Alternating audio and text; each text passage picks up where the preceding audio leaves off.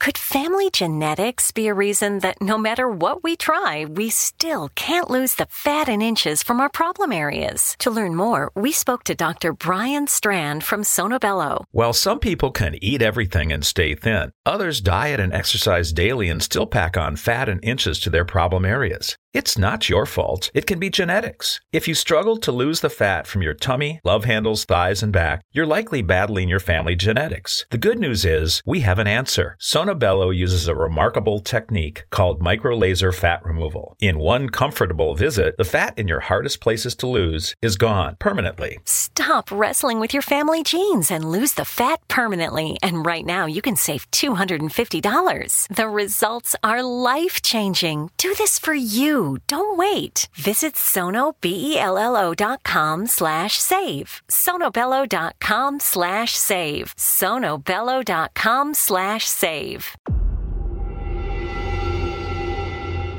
Whether you're a skeptic or a believer, join me, Rob McConnell, as together we'll investigate the world of the paranormal and the science of parapsychology here on the Zone Radio TV show on XZBN and the Zone TV channel on Simul TV. Since 1990, the X Zone Radio TV show has been the place where people dare to believe and dare to be heard. Together, we'll investigate UFOs, aliens, ghosts, Bigfoot, psychic phenomena, lake monsters, conspiracy theories, government cover ups, the truth embargo, alien abductions, ESP, haunted locations from around the world, and so much more. With over 28 years of broadcasting and more than 4,500 individual guests, the X Zone is truly a place where fact is fiction and fiction is reality, as evidenced by the credibility, integrity, and professionalism of the guests that we bring to our international audience. If you have seen a UFO, had a close encounter, seen a ghost, Bigfoot, lake monster, or a story that you would like to share or have investigated, contact me, Rob McConnell, by sending me your email to xzone at xzoneradiotv.com, or you can call toll free 1 800 610 7035 extension 143 and on Skype X Zone Radio TV. For more information on the Zone Radio TV show with yours truly, Rob McConnell, visit www.xzoneradiotv.com or www.xzonetvchannel.com or simultv.com and xzbn.net. Until next we meet here in the X Zone from our broadcast center and studios in Hamilton, Ontario, Canada, always remember X Zone Nation. Keep your eyes to the sky and your heart in the light.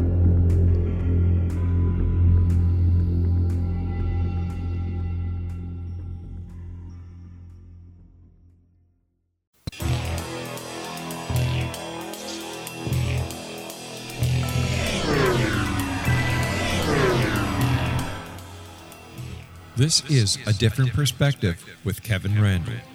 A retired U.S. Lieutenant Colonel, Kevin Randle has been studying UFOs for nearly 50 years. Kevin has investigated some of the most famous UFO cases in the world and has been consulted for dozens of documentaries about UFOs. Considered one of the leading experts into the Roswell UFO crash of 1947, Kevin has written more than 25 books about UFOs, including the recently published Roswell in the 21st Century. Now, here is the host of A Different Perspective, Kevin Randle.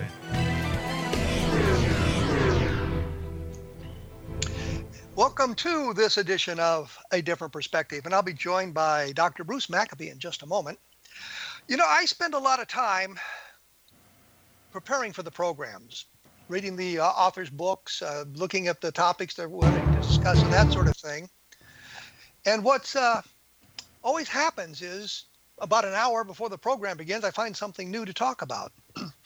For those of you that don't know, Christopher Mellon was a former Deputy Assistant Secretary of Defense, and he apparently said this morning on a Fox program, "We know UFOs exist.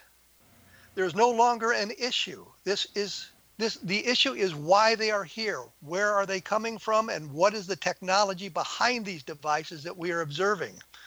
And this followed uh, reports from 2014, 2015 that Navy pilots were interacting with UFOs on nearly a daily basis. I mean, a lot of uh, sightings going on. Mellon also said there is a vital national security issue which is that our sovereignty is being violated by vehicles of unknown origin, which is what we have been in the UFO community have been saying for literally decades, that there is a national security issue here. And the military, especially the Air Force, says, nah, it's nothing to it. It's just hallucin- hallucinations and delusions and that sort of thing. I posted on my blog, blog this morning, as a matter of fact, a um, story about the coming disclosure. Disclosure being the idea the government's going to give up and admitting that uh, what we thought is true is in fact true that we are being visited by alien creatures uh, and uh, some of this suggests that the moves are being made and the information is being released that will end this full disclosure so take a look at the po- my posting on disclosure which i'll probably have to update now at www.kevinrandle.blogspot.com. and as i said i'm going to be joined here by dr bruce maccabee Bruce has spent his early years in Rutland, uh, Vermont. Should put some glasses on here, maybe. After high school, he studied physics at Worcester Polytechnic Institute in Worcester, Massachusetts, a BS in physics, and then at the American University in Washington, D.C., an MS and a PhD in physics. In 1972, he commenced his long career at the Naval Surface Warfare Center. He has worked uh, on optical data processing, generation of underwater sound with lasers, and various aspects of the Strategic Defense Initiative and ballistic missile defense uh, using high power lasers. Could we have any more complicated words to throw at me here? Bruce has been active in UFO research since the 1960s when he joined NAPCAP, NICAP, conducting investigations and research until his demise in 1980. He became a member of MUFON in 1975 and was subsequently appointed to the position of State Director for Maryland, a position he still holds. In 1979, he was instrumental in establishing the Fund for UFO Research and was chairman for the fund for about 13 years. He presently serves on the national board of the fund. His UFO research and investigations have included the Kenneth Arnold sighting, the McMinnville, Oregon Trent photos of 1950, the Gemini 11 astronaut photos of September 1966. Um, the New Zealand sightings of December 1978, the Japanese airline JLA 1628 sighting of November uh, 68, and I got to talk to uh, some of the people that were involved in that as well, and numerous other sightings. He has done historical research and is the first to obtain the flying disc file from the FBI. Bruce is the author or co author of about three dozen technical articles and more than 100 UFO articles. He is co author with Ed Walters of UFOs Are Real, Here's the Proof which was an Avon book in 1997. He is the author of the UFO FBI Connection, Llewellyn Books of May 2000, and he is the author of a novel, Abduction in My Life, in November 2000. He is listed in Who's Who in Technology Today and American Men and Women of Science and has appeared on many radio, TV shows, and documentaries. He is an accomplished pianist, an organist who performed in 1997 and 1999 at the MUFON Symposium. And I mention that simply because I've been getting into keyboard action myself, and I am really, really terrible at it. Well, now that I've used up the entire show reading his introduction, we'll uh, see you next week. No, I'm just kidding here. Uh, Dr. Bruce Maccabee is the author. The latest book, I guess, is Three Minutes in June The UFO Sightings That Changed the World, and that is about the um, Kenneth Arnold sightings. But before we move into that, which I know is an area that, that Bruce would like to talk about, and unfairly, given uh, his information, this information was just published today, and that is Wednesday, May 29th. And I normally don't put anything in the program that'll you know pin down the exact date, but I wanted it known that this was information that just came out today, and when the program airs, it'll be a couple of days old. old. Um, and as I say, I didn't want to ambush Dr. Maccabee with this, but I wanted your thoughts on what uh, Christopher Mellon said today, if you have any. Hmm, well, yeah, I do have this uh, whole uh, disclosure phenomenon, I guess you might say, is a sort of been going on drip by drip, drip, drip, drip for the last many years. And when Mellon says, um, well, flying saucers or UFOs or UAPs or whatever they want to call it are real, uh, this has been known for a long time, but just not admitted by to by the, the government. Primarily, Is, primarily is, is, is he the highest? Is he the highest ranking member of the government to come out and say unequivocally UFOs are real? could be. Uh, that, that's a possibility. I haven't checked with all the members of the government, of course, to find out if anybody else has said, said anything earlier. Um, but anyway, he's uh, acknowledging something that those of us who have studied the subject know has been real all along, you might say, and it's been known to the Navy. The Navy, although you've, you've heard about Project Blue Book and the preceding, preceding uh, Project Sign, Project Grudge, uh, those were run by the Air Force, and of the Air Force has carried the ball for the government for the last 70 some years. But uh, the Navy has been in on it as well.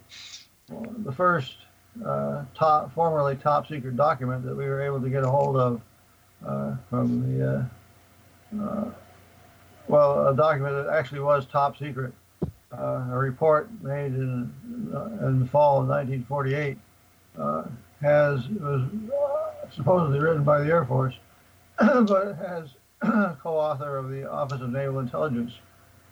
So the Air Force Intelligence and Naval Intelligence are working together on this, and they may, may well have done so because the, the Navy's been involved since the beginning too, uh, since, since the first flap of sightings in 1947.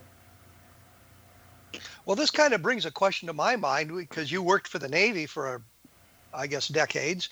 Did you ever run into any UFO related materials when you were in the Navy, uh, working with the Navy?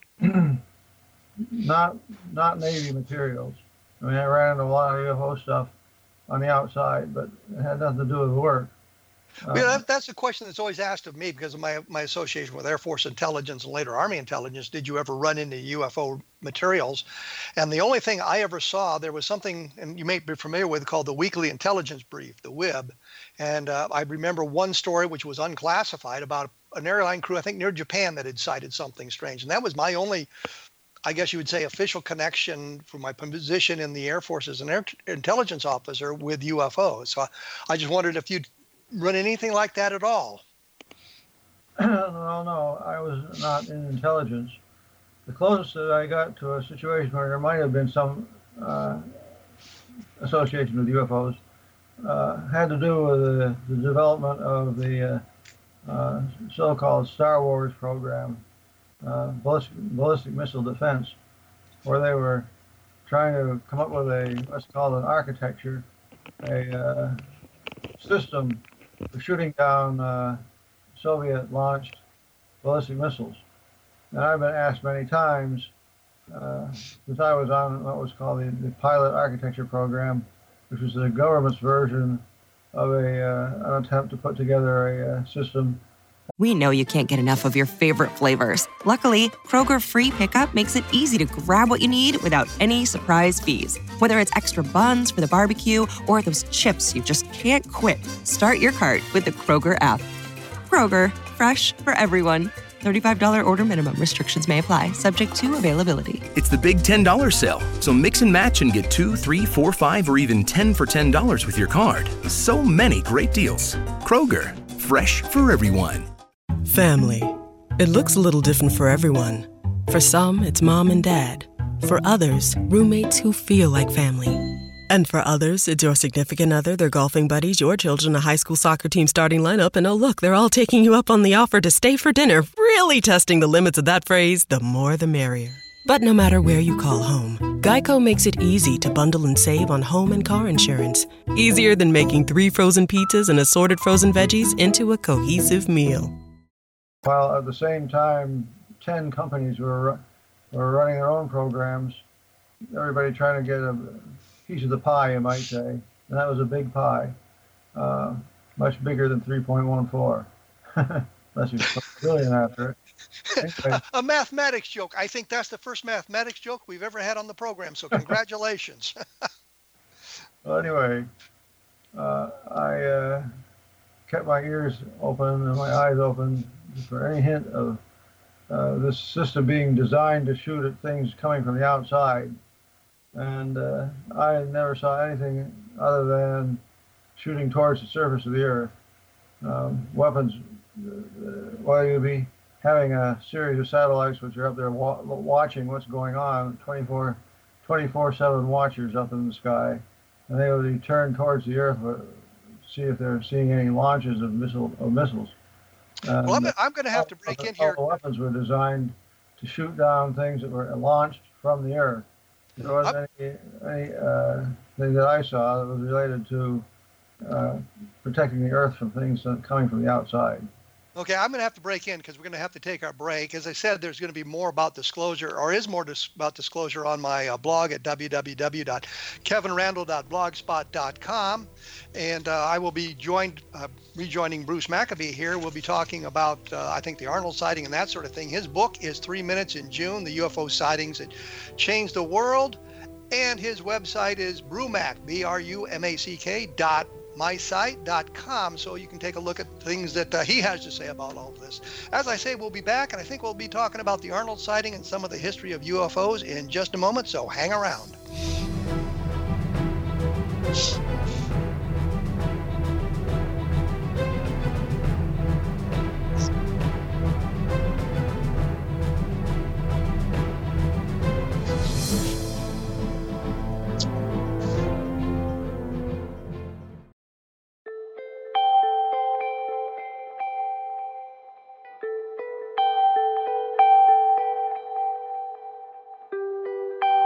It's hard to listen to the news without realizing we're living in volatile, unprecedented times. Yet never has there been such an opportunity to transform the human condition. As old structures fail, where can we find the guidance to co create a better way? Find Your Path Home is an ever evolving, leading edge information, education, and healing resource center designed to support and guide you on your path to unity and enlightenment. Based on sound principles employed by shaman worldwide, we provide techniques that can support you through the current transitions, offering online shamanic classes, international long distance shamanic healing sessions, complimentary Mission Evolution radio episodes and Stairway to Heaven TV vignettes, seminars, retreats, and much more. All of this can be found on findyourpathhome.com. So I was watching the X Zone TV channel last night when I was abducted by aliens, and they kept repeating to me over and over again, simultv.com, simultv.com. What's simultv.com? That's what I asked them. They had it written on the side of their UFO. How do you spell that? UFO. No, I mean simultv.com. S-I-M-U-L-T-V.com. S-I-M-U-L-T-V.com. Right. S-I-M-U-L-T-V.com. Interesting that you were abducted by aliens in a simultv.com UFO last night. Oh, yeah? Yeah. Now that you mention it, I remember now last night I was awakened from a deep sleep. My great grandmother was standing there. She said she come from the hereafter to tell me about simultv.com. She even spelled it out for me. S-I-M-U-L-T-V.com, sonny boy. S-I-M-U-L-T-V.com. S-I-M-U-L-T-V.com, sonny boy. Wow. Yeah. Guys, you'll never guess what my psychic guru just told me. S-I-M-U-L-T-V.com. Exactly. Are you guys psychic too? Of course. We all know about simultv.com. S-I-M-U-L-T-V.com.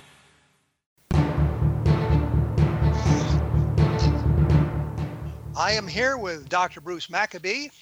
He of, uh, I guess, great decades of UFO research. The book um, is Three Minutes in June, the UFO sightings that changed the world. And those three minutes in June, I suspect, are about the Arnold sighting. Is that not correct? That is correct. Uh, everybody who reads, who begins this subject, studying it uh, with an, intense study, or even with a uh, let's just see what what if there is anything to it type of study. Um, it's going to come up against the, the Arnold sighting because it's, it's, the first one and the one uh, which uh, during during which time or the term flying saucers uh, was sort of invented to describe what he was uh, what he would claim he was seeing. But, well, doesn't doesn't flying saucer really? I mean, came out of the idea of the motion of the thing moving across, uh, like a saucer skipping across the pond, as opposed to a shape of the craft. Yes, that's right. He was he was using that description of the, the way they think, way these things move, and they uh, zipping from point to point, sort of. And it's sort of amusing coincidence, you might say, that um, the uh, world is finding out what the Navy pilots have discovered that these things move in a very erratic manner. They'll be in one place for a period of time and then all of a sudden disappear from there and reappear somewhere else. It could be miles away. Uh, this uh, it's, pre- it's been presented in recent recently ever since since the discussions began of the uh, Navy sightings in December of 19, uh, uh, 2017 with the uh, publication of the uh, Navy sightings in, uh, in the New York Times. the description of these things um, well, make very erratic movements. And that was observed first by Kenneth Arnold in 1947 some of his the characteristics that he observed of these objects have been reported by the Navy as if they were newly discovered characteristics. But anybody who's studied this field carefully for a number of years has run into a number of cases where uh, erratic movements take place. I'm brought, I come to mind the sightings in New Zealand uh, in December of 1978 that I investigated uh, on the spot, sort of by going to New Zealand and talking to the pilots and so on. And they had radar sightings of uh, objects which would be stationary at one point uh, for maybe a couple of sweeps of the radar, and then the next sweep of the radar is gone. But there's a object, uh, a detected object at some other place that could be miles away, and it's as if it just sort of disappeared from one place and reappeared somewhere else. Well, let's let's go back to the Arnold sighting for for a moment because I, I wanted to get into the New Zealand sightings, and one of the people who had sent in questions for you had uh, asked specifically about that. So we'll get to those. But what what bothers me about the Arnold sighting, and I know you've seen the original Air Force file on it, and the the, the shape of the object he drew then, and later on he came up with this much more stylized crescent shape with kind of a bat wing type uh, rear to it. Uh, does that bother you that the, the, the shape of the object sort of evolved in that direction or evolved at all? Well, he uh, initially said they were sort of like a pie, pla- pie pan with a uh, convex rear end, not really a sharp point, but the, uh, the, the, rear end was sort of like straight, uh, a V shape and that's what he drew in his uh, his very detailed letter to the Air Force. Uh, but he says that after he thought about it, well, there were nine objects that were traveled between him and uh, over near near Mount Rainier, and he was a, he got a pretty good look at these things as they went by right in front of him, heading south, and he was he was heading towards the east, so they ran right across his path, you might say, and uh, he said that uh, of the nine that he counted, eight of them had this convex V-shaped rear, but one, which was not the first one, but the next to the last one in this line of objects, next to the last one was this uh, semi, semicircular shape with a double uh, a double concave shape to the uh, uh rear end. He he had the opinion, I guess, that that was the, the lead, the most important ship. Uh, he said it was seemed strange to him that the uh, what was the most the more the, the, leader of the pack would be near the near the rear end, but that was a, uh, a judgment call on his part. He said that the next to the last one had this double con, concave uh, rear end, and all the others were like what he drew for the Air Force. Well, uh, could his memory have been influenced by his discussions with um, uh, Brown and what's his name, whose name escapes me, Davis, I guess, from uh, Fourth Air Force when they were talking to him about Maury Island, and the, it relates to the Rhodes photograph taken in Phoenix in 1947, and apparently, um, I guess Brown drew uh, uh, what the object looked like in the Rhodes photograph. Could that have influenced him at all? In the Rhodes photograph, you got a semicircular front with a single concave shape at the rear. I can guess at the rear. That that happened two weeks after uh, Arnold's uh, sighting, which had already Arnold's description had already been sent to the Air Force. Uh, the uh, semicircular with a V shape. convex V shape of the rear. Um, I don't think that uh, he, his description of the shape of this one object was affected by the, the others. I think it's just that he noticed that one of them, one of them, he realized that it seemed that one of them was a little bit was different from the from the previous ones.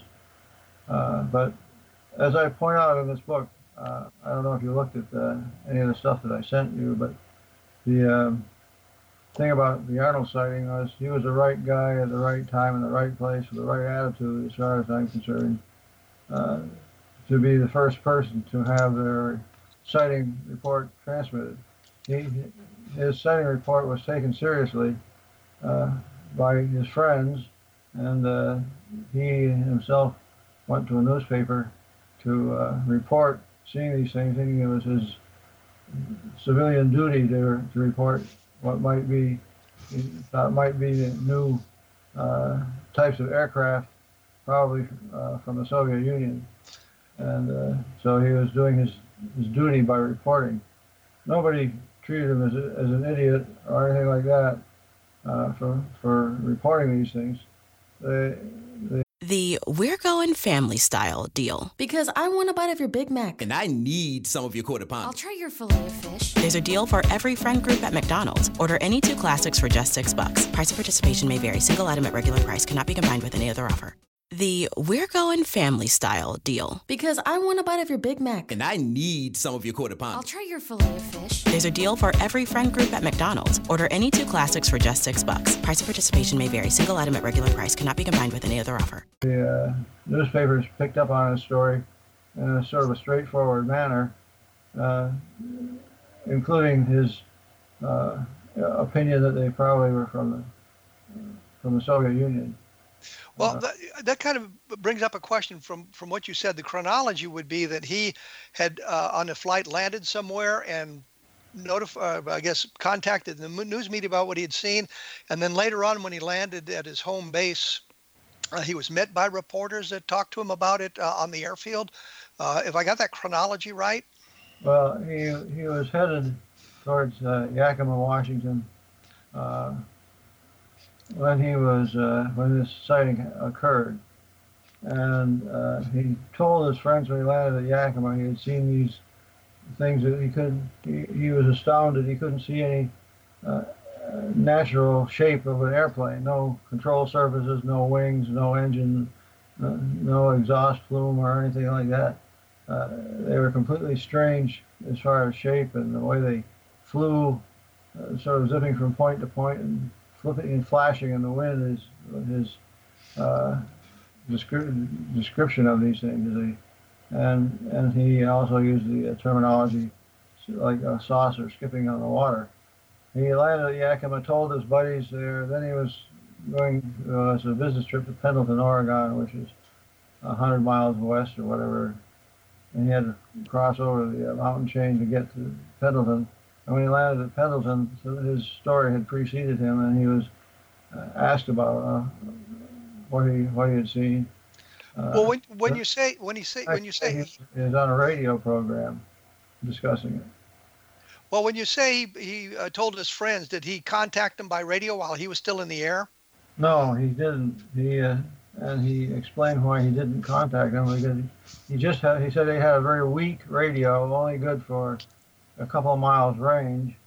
Uh, since he didn't he didn't land at big airports where he'd have to call in uh, many miles ahead of time of the landing.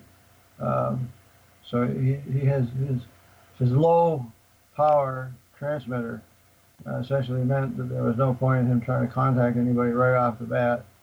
Well, he had to wait till he got to Yakima to, to discuss what was happening, what, what, had ha- what had happened to him. Well, it certainly was a different world than you see in aviation today. I know when I was taking um, uh, fixed wing lessons, we worked out of an airport where we uh, I, they had a didn't really have a control tower, and you had to contact uh, Unicom or whatever it was and tell them you where you were and what was going on and uh, to alert other aircraft that you were in the area. We're going to have to take another break here in just a moment. I'll be back with Bruce Maccabee. And when we come back, I've got a couple of questions that people had sent in for us to, um, I guess, pick his brain and learn what he thinks about some of these cases. And he's actually mentioned a couple of them as we've discussed it here. Um, the blog for me is uh, www.kevinrandle.blogspot.com, and it's uh, Brumac www.mysite.com. Uh, so you can read uh, a lot of papers that he's put together and information that he's gathered over his years of research into the UFO field and learn a little bit about some of the more obscure cases, things we haven't talked about here. And um, always take a look at a couple of my books, which be Roswell in the 21st Century. The latest is Case MJ12, which was an updated version of a book I'd done a number of years ago and has a lot of new information in it about that. We will be back uh, in just a moment, so please stick around.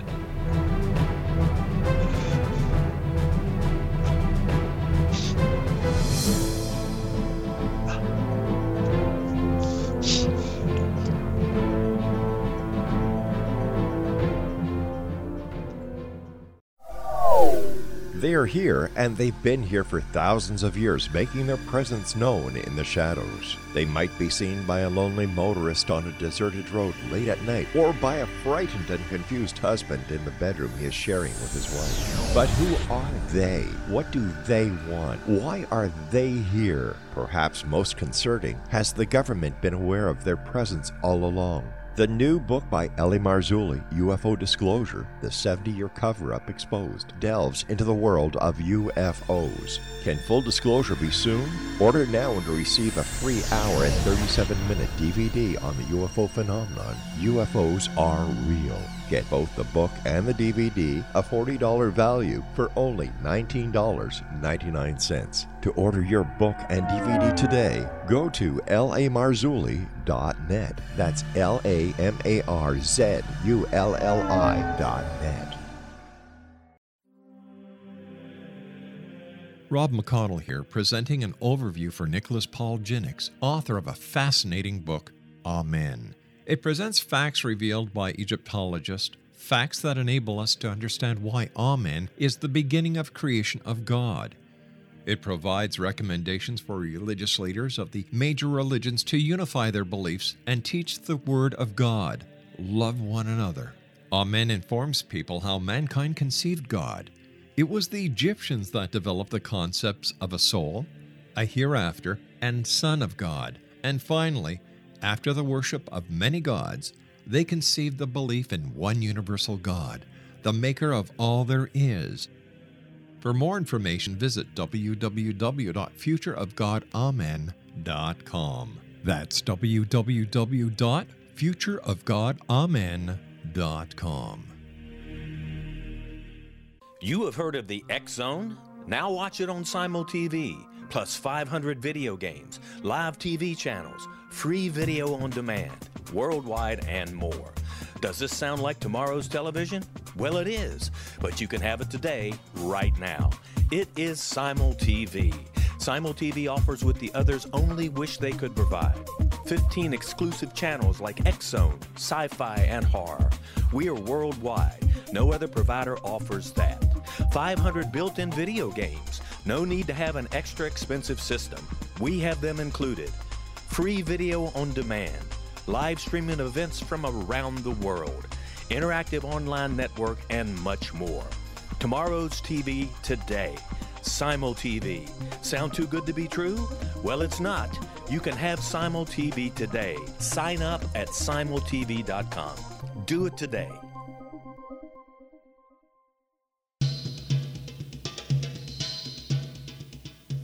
I am here with Dr. Bruce Maccabee. In just a moment, we're going to uh, ask him a couple of questions that were sent in by readers to the blog.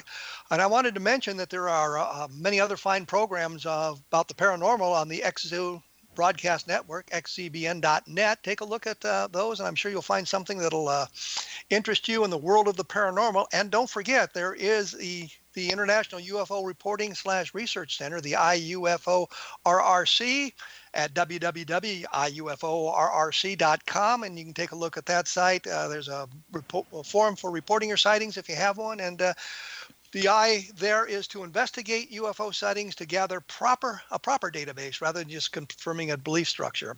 Dr. Maccabee, when we went away, I promised the uh, listeners that I would get to some of the questions that have been sent to us, uh, sent to me, I guess I should say, and, and and you should be proud because I've gotten the most questions for you from any of the guests that we've had on recently. So uh, people are interested in your uh, opinions on this. I thought I just uh, the first question is: Has Bruce seen any photos that he feels are proof of visitation from elsewhere, or does he have an earthly explanation for all the submitted photos? well, I uh, have seen photos, videos, and movies and stuff like that uh, for years, and uh, I've picked out a few which uh, I can't say where they came from interplanetary space, but I that certainly is a possibility. But the main point is, can they be explained as a conventional craft or whatever? Uh, probably the photo that's been produced most often over the years the Trent photographs from May of 1950 uh, show a shaped object which clearly is not something made by by none of our human type aircraft resembles what the, uh, the Trent object was. Um, I've studied uh, uh motion motion picture film and uh, videos and so on of objects doing things that can't be uh, can't be done by air, by our aircraft. One of which uh, comes from Gulf Breeze, Florida, and shows uh, an object that was hovering while somebody was videotaping it, and all of a sudden it took off and sort of like disappeared. It went from the center of the frame all the way out beyond the edge in five five frames. That's one sixth of a second, uh, and you can see the uh, image itself being affected by this extreme acceleration of uh, st- the acceleration being noted by how far the object moves from one frame to the next. Um, and this acceleration is a, a, subject of the most most recent uh, uh, Navy stu- reports of how quick, quickly these things can move. Uh, so I've seen some stuff that yeah doesn't can't, I guess videos that you'd say couldn't be duplicated by our, our aircraft. I would like to say something about the uh, the uh, Kenneth Arnold sighting before we leave that. Okay. Um, after all these years, I wrote a book about the whole book about that one sighting. Although that sighting has been sort of the foundation for the whole subject ever since 1947, uh, nobody had written a book about it. Everybody has noted that it was a single person witness, and uh, uh, the single witness cases have sort of are sort of scorned. But I argue in this book that Kenneth Arnold was the right person at the right time with the right attitude be seeing this, and he was in the right place where he could see these things travel along and measure the time it took with a clock on his dashboard. He had a good view of the whole track of these objects from as they went past Mount Rainier, and then 102 seconds later went past Mount Adams 50 miles to the south, and that calculates out to about 1,700 miles an hour. Uh, that's that was a thousand miles an hour faster than the fastest jets we had at the time. so I would argue that uh, Kenneth Arnold sighting ought to be included there. At the very least, you can't say that he was a copycat, and uh, there were other explanations for his sighting that were offered. These are all discussed in the book and shown why none of them uh, made any sense. Uh, the, Air, the official Air Force explanation for Arnold sighting was a mirage. A mirage has nothing to do with what he was talking about as he described these things flying past him. He uh, came up with a size of about 100 feet, he thought in size, and uh, essentially made measurements at the time of the uh, at the time of the sighting, and uh, he was clearly of clear mind. He well, he re- recalled it well. In the book, I present four different recitations by Arnold. The first one being on when he was on a radio station the next day, and then the uh, the letter that he wrote to the Air Force, what he wrote in the in the book The Coming of the Saucers, was published in 1952, and then his last public uh, uh, his last public appearance in 1978, I think, or 79, uh, when he gave once again his recitation of the sighting. All these four descriptions of the sighting uh, are very, very close to the same. So you have the same person giving his, giving this description over a period of time of about 20 some years. 30 Well, let, well, let me let me break in here and ask you a question then. Um, do you discuss the Fred Johnson sighting in your book? yes. Because that that would seem to suggest a second witness, even though he wasn't seeing the same things at the same time. Uh, it was just minutes later. So um, Yeah. doesn't that kind of corroborate Arnold in a- fashion? Arnold Arnold said it was at three o'clock. And by the way, the title of the book comes from the duration of the sighting. It's about three minutes. And from Arnold seeing them when he saw, uh, saw a bright flash uh, far to the left as he's heading eastward. Far to the left for him was north, and these were traveling south, north to south, uh, and, uh, and weaving in and out of the mountain peaks. He said so. He had an idea of how far away they were from him, and he was able to time them going from uh, Mount Rainier to Mount Adams.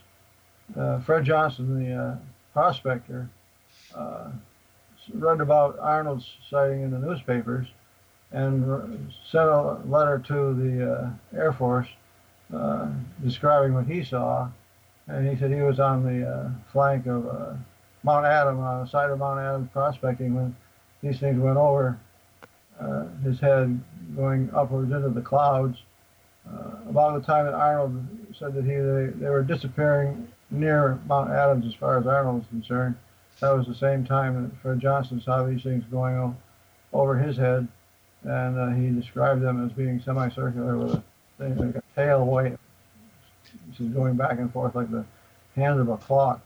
Uh, Didn't didn't uh, Johnson also describe some electromagnetic effect? Yes, he said his compass was wobbling as these things went over, and after they disappeared, his compass resumed resumed its uh, normal compass compass function. This is a, a magnetic field effect, presumably, and he thought they were maybe a thousand feet above his head. If, uh, it's a huge magnetic field to affect something like a compass over a distance of a thousand feet. So Arnold's sighting really isn't standalone. There is a second to witness to are, other, it. there were other people too who saw objects in the sky uh, the, in the same time frame. One guy in Idaho who said uh, who saw these objects heading to the west, and he said, "Yeah, they Arnold probably saw the same thing a little bit later uh, than than this man who was in uh, Idaho. Uh, who was the guy in Idaho?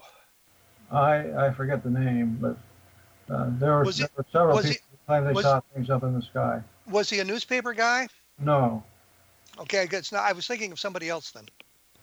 Uh, okay, so um, on the photographic end of it, you said something that I found interesting, and I, it's kind of a, a idea I have. You say that you know the photos don't prove they're extraterrestrial or interplanetary or interstellar, uh, but they represent, uh, I guess, a craft that is, hasn't been built on Earth yet. Um, but you can't take that leap into extraterrestrial from just the photograph. I guess the closest to extraterrestrial you'd would be the Skylab 3 photograph.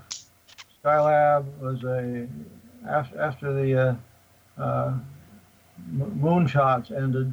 We wanted to put a laboratory up in space where there would be enough room to do experiments and so on. And Skylab was sent up in 1970, 72, I guess. It was up there for several different crews. Uh, Skylab one was one was one crew. Skylab two was another crew.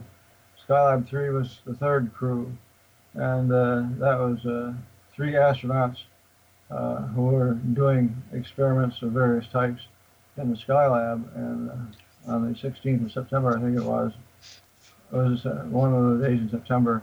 Um, one of them happened to look out at one of the windows and see this red object out there, a red dot and uh, called the attention to the other astronauts. And they looked out, and they all three saw this this red thing out there. And uh, one of the guys took pictures of it.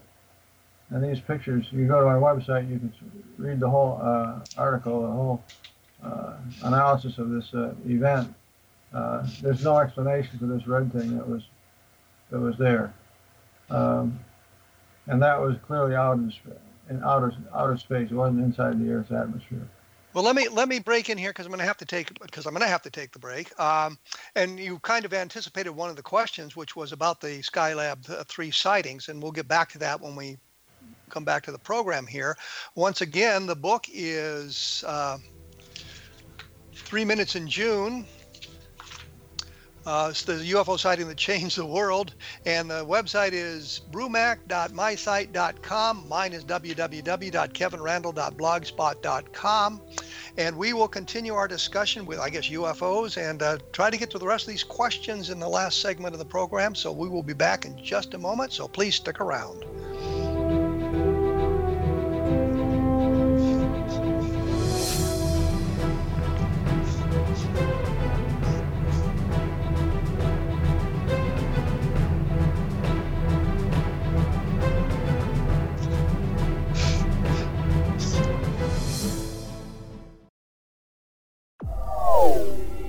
Here, and they've been here for thousands of years, making their presence known in the shadows. They might be seen by a lonely motorist on a deserted road late at night, or by a frightened and confused husband in the bedroom he is sharing with his wife. But who are they? What do they want? Why are they here? Perhaps most concerning, has the government been aware of their presence all along? The new book by L.A. Marzulli, UFO Disclosure, the 70 year cover up exposed, delves into the world of UFOs. Can full disclosure be soon? Order now and receive a free hour and 37 minute DVD on the UFO phenomenon. UFOs are real. Get both the book and the DVD, a $40 value, for only $19.99. To order your book and DVD today, go to lamarzulli.net. That's L A M A R Z U L L I.net.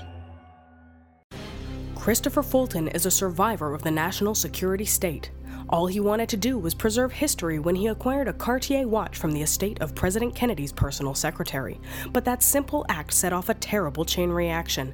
He was pursued by the U.S. Justice Department and the FBI, thrust into the middle of the U.S. government's Assassination Records Review Board, even monitored and pursued by the Russian government. All because that Cartier watch was the missing link of evidence, a timepiece worn by JFK that fateful day in Dallas, a link resulting in Christopher being incarcerated and attacked for nine years because he opened a hidden chapter in history. The intriguing journey outlined fully in Christopher Fulton's memoir, The Inheritance, is available now through TrineDay.com or Amazon.com. The Inheritance, Poisoned Fruit of JFK's Assassination by Christopher and Michelle Fulton is a must read, an incredible tale of how easily our own government can overrule justice. The Inheritance, Poisoned Fruit of JFK's Assassination.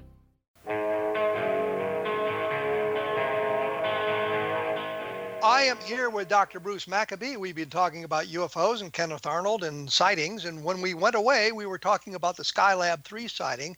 Um, and I guess you said that they, they saw a red light or a red object uh, from the Skylab? yes. And uh, they took four pictures of it. Three of the pictures show a dot. The fourth picture shows a structure. And uh, it's kind of hard to describe this structure, but if you go to my website, and look up Skylab 3 by scanning down through the, uh, uh, the, all the articles that I've written. You look up Skylab 3 and you can see pictures, that, copies of the pictures that they took. Uh, Did, has, has, have, have the skeptics offered any explanation for what uh, the photograph shows? Oh well, yeah, yes and no. Um, I they try to try to argue that it might have something to do with uh, uh, light coming through the uh, atmosphere of the Earth being colored. Uh, the the effect of the atmosphere uh, causing uh, the reddening of the sunset, so to speak, and the reddened sunset illuminating an object that would be a, would ordinarily be out there in space satellites we make are either silvery, metal, or painted white, Um, and uh, they would argue that these some silvery or whitish object was there, uh, satellite of some sort, and illuminated by the sun when uh, the sun is near nearly extinguished by the edge of the earth, so the sunlight is going through the atmosphere and turning red. The red sun bouncing off a silvery piece of metal, for example, might explain it. But the astro- astronauts actually threw that out themselves by uh, timing when this red thing went into uh, the Earth's shadow. After their own satellite went into the Earth's shadow, it was several seconds, five or six, seven seconds before this other thing went into the Earth's shadow. And uh, it, it, didn't match up with uh, what, what you would expect for a satellite, uh, an ordinary satellite. It was something that was not there. Uh, well, sh- shouldn't shouldn't have been there, I guess, is uh, the best way to, to, describe it. But it's a pretty technical article. You can go and read um, their testimony about it, uh, what what people have said about the sighting. Uh, what are your what are your thoughts on the RB47 case? This was the um, I guess a sort of a visual radar sighting that took place back in 1957. Yeah, that's a very complicated case. Yeah, what I was as I was talking to you about that, I just suddenly came to me that this is a very complicated case. It breaks down, I guess, into radar sightings and uh, visual sightings. And also, they had uh, electro electrical intelligence equipment on board the same airplane, and they were getting some signals from it, which suggested that it had uh, they they quote they unquote uh, were able to send us signals that are uh, our specially instrumented airplanes could detect uh, as as uh, radio signals. In other words, we were detecting radiation from them, from from this from this object. It seemed to be radiating in the uh, uh microwave band where the uh, electronic intelligence uh, stuff operates. But the the crew did. I, I know some of the guys were buried down in the the I guess the hold or the cargo department of the aircraft uh, watching radar scopes and things like that. But there was, a, of course, a air crew up there that, and they had uh, visual sightings that went along with this. Yes. Uh, anything spectacular about the visual sightings? Uh, uh, shape so of the craft or anything? I'm not, I'm not an expert on this particular case. Ah. That was that was one of the ones that uh, people asked me about, and I've been kind of fascinated with that. And I know that uh, I guess Brad Sparks has done a lot of work on the RB47 case, so um, I guess that would be something for someone else to look up. Uh, what uh, what do you think are the best photographic cases that uh, haven't really been explained, either still or movie videos? Well, uh, there's the. Trent case. Of course, I should point out that every almost every photo photo case has a, has an explanation proposed. That doesn't mean that it makes any sense. Um, for example, in the, uh, uh, the, the Trent case, um, the most recent explanation is that Trent took a truck mirror and hung it from overhead wires, photographed it, took a couple of photographs, and then they invented a story to go along with it. Uh, I talked to the, Mrs. Trent many times in the uh, latter half of the 1970s. Uh, and I collected all the uh, information I could from other people who had talked to the Trents over the years, from starting in 1950 and going up into the 1990s uh, when they uh, when they died.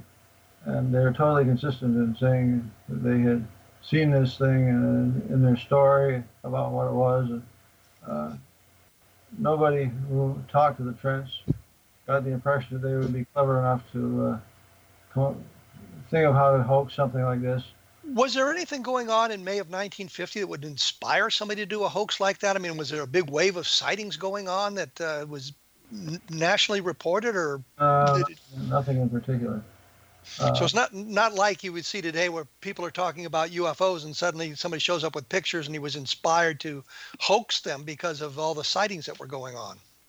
Yeah, right. There were continuing sightings from 1947 onwards, but the number of sightings reported in the press uh, was was not very great. Uh, you get a few articles every now and then. Uh, as a, the, the Air Force knew that there were sightings going on because their Project Sign and Project Grudge were collecting collecting reports, uh, and uh, some civilians were collecting reports, but there was no big flap like it happened in 1947, or it happened again in 1952. And by the way, I have a book out now called "The Legacy of 1952, the Year of the UFO," uh, which directly addresses this situation of uh, uh, 1952 having over a thousand sightings collected by the Air Force. Uh, and uh, the, this is a period of time when in the summer of 1952 there were objects appearing for two weekends over uh, the, national, the national capital. And it was uh, kind of inspired the some of the investigation that went on uh, went on afterwards. Uh, I think uh, there was an awful lot of sightings. I think there was 1,500 that were collected in 1952, and like 300 of them were uh, unidentified. That's and right. the Washington, Washington Nationals, which you referred to, the radar visual sightings with the air intercepts actually as well, um, got the interest of the president and uh, the Congress uh, as well. So it's kind of a, a time of big UFO re- reports. Very important event that happened that sort of solidified the, uh, pol- the policy that the Air Force had towards UFOs, namely that they're- didn't exist. Uh, there were so many sightings that the Air Force figured something had to be done to damp down interest in the, uh, in the UFOs that was being picked up by uh, newspaper articles all over the place. When, when a big news big newspaper has in three-inch print on the front page uh, hundreds in the Area C UFOs, um, you know something something weird is going on. So the Air Force Director General John Samford, who was the Director of Intelligence for the Air Force, to hold a press conference, which he did on July 29th of 1952, uh, and uh, uh, he uh, basically said that, as far as he was concerned, everything was natural phenomena. Uh, the radar detections over the capital were a result of uh, bending of radio waves due to temperature temperature gradients in the atmosphere, and uh, there was really no UFOs being picked up by radar. Um, the air and the the press was all happy with that. Went went away and said that uh, there was an article about uh, UFOs are just hot airs in general. Well, the interesting thing is, I talked to uh, Major Dewey Fournet and Al Chop, both of men who were working with the Pentagon on UFOs, one in the military, one in the civilian side, who were in the radar room on, I guess, July 26th. So I had an opportunity to interview them uh, quite a while ago about their experiences, and it just doesn't match with what General Samford was saying at his press conference about it being temperature inversions and illusions and all kinds of things like that. Uh, Dr. Maccabee, I am out of time. I have to thank you for taking uh, your time to uh, chat with us here uh, about UFOs. You, uh, your book uh, you wanted me to push was Three Minutes in June: The UFO Sightings That Changed the World, and we've mentioned the website, and uh, more information can be found at brucemaccabee.mysite.com. Thank you, Dr. Maccabee. Thank you. Uh, next week, I'm going to be joined by Dan Wright. He uh, has written a book, The CIA and UFOs, and we'll be chatting about what he's learned there and uh, some interesting things like that. Um, I'm going to kind of pursue this uh, statement by, uh, was it Christopher Mullen or Mellon, whatever heck his name was, about the uh, uh, them knowing that the UFOs are here, that they're extraterrestrial, that they're they're they're a matter of national security and that sort of thing. And I'll post some things to my blog, and we'll have uh, some more information from Dr. Maccabee up on the website as well, www.kevinrandle.blogspot.com. And as I say, as always, if you have questions. Uh, for Dan Wright about the CIA and UFOs, uh, send them to me in the comments sections from the blogs. I'll pick those up and try to get those answered uh, for you. Unfortunately, I didn't get to all the questions that had been submitted this time because um, we had a lot of other discussions going on as well. So these things sometimes happen. Once again, my uh, book, my latest book, is Case MJ12 about the MJ12 documents. Uh, take a look at Encounters in the Desert, which is about the Socorro sighting, where we have, again learned that there it wasn't single witness, there were multiple witnesses, and of course the always present, always valuable Roswell in the 21st century. I will be back in 167 hours with a different perspective, so keep listening.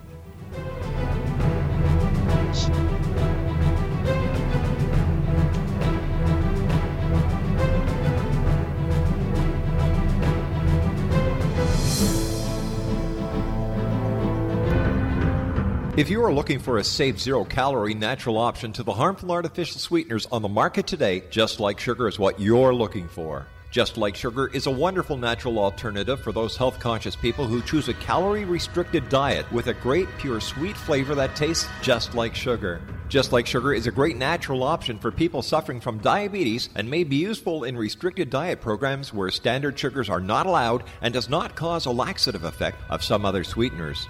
Just Like Sugar comprises a perfect blend of chicory root fiber, natural calcium, natural vitamin C, and Just Like Sugar sweetness comes from the natural flavors from the peel of the orange.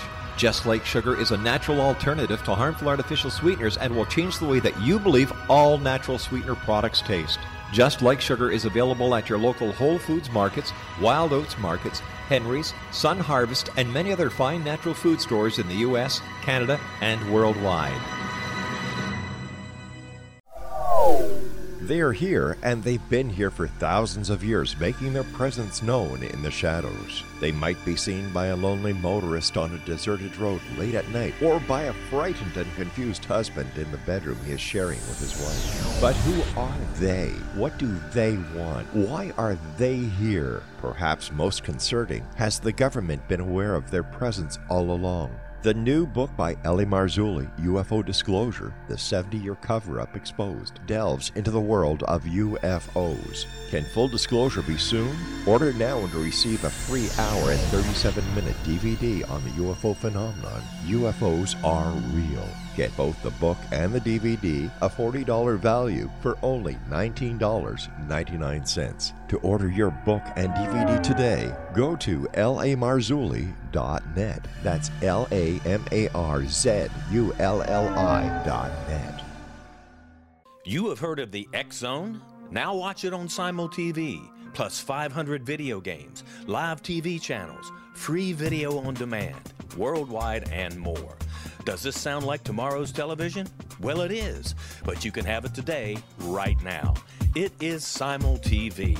Simul TV offers what the others only wish they could provide 15 exclusive channels like X Zone, Sci Fi, and Horror.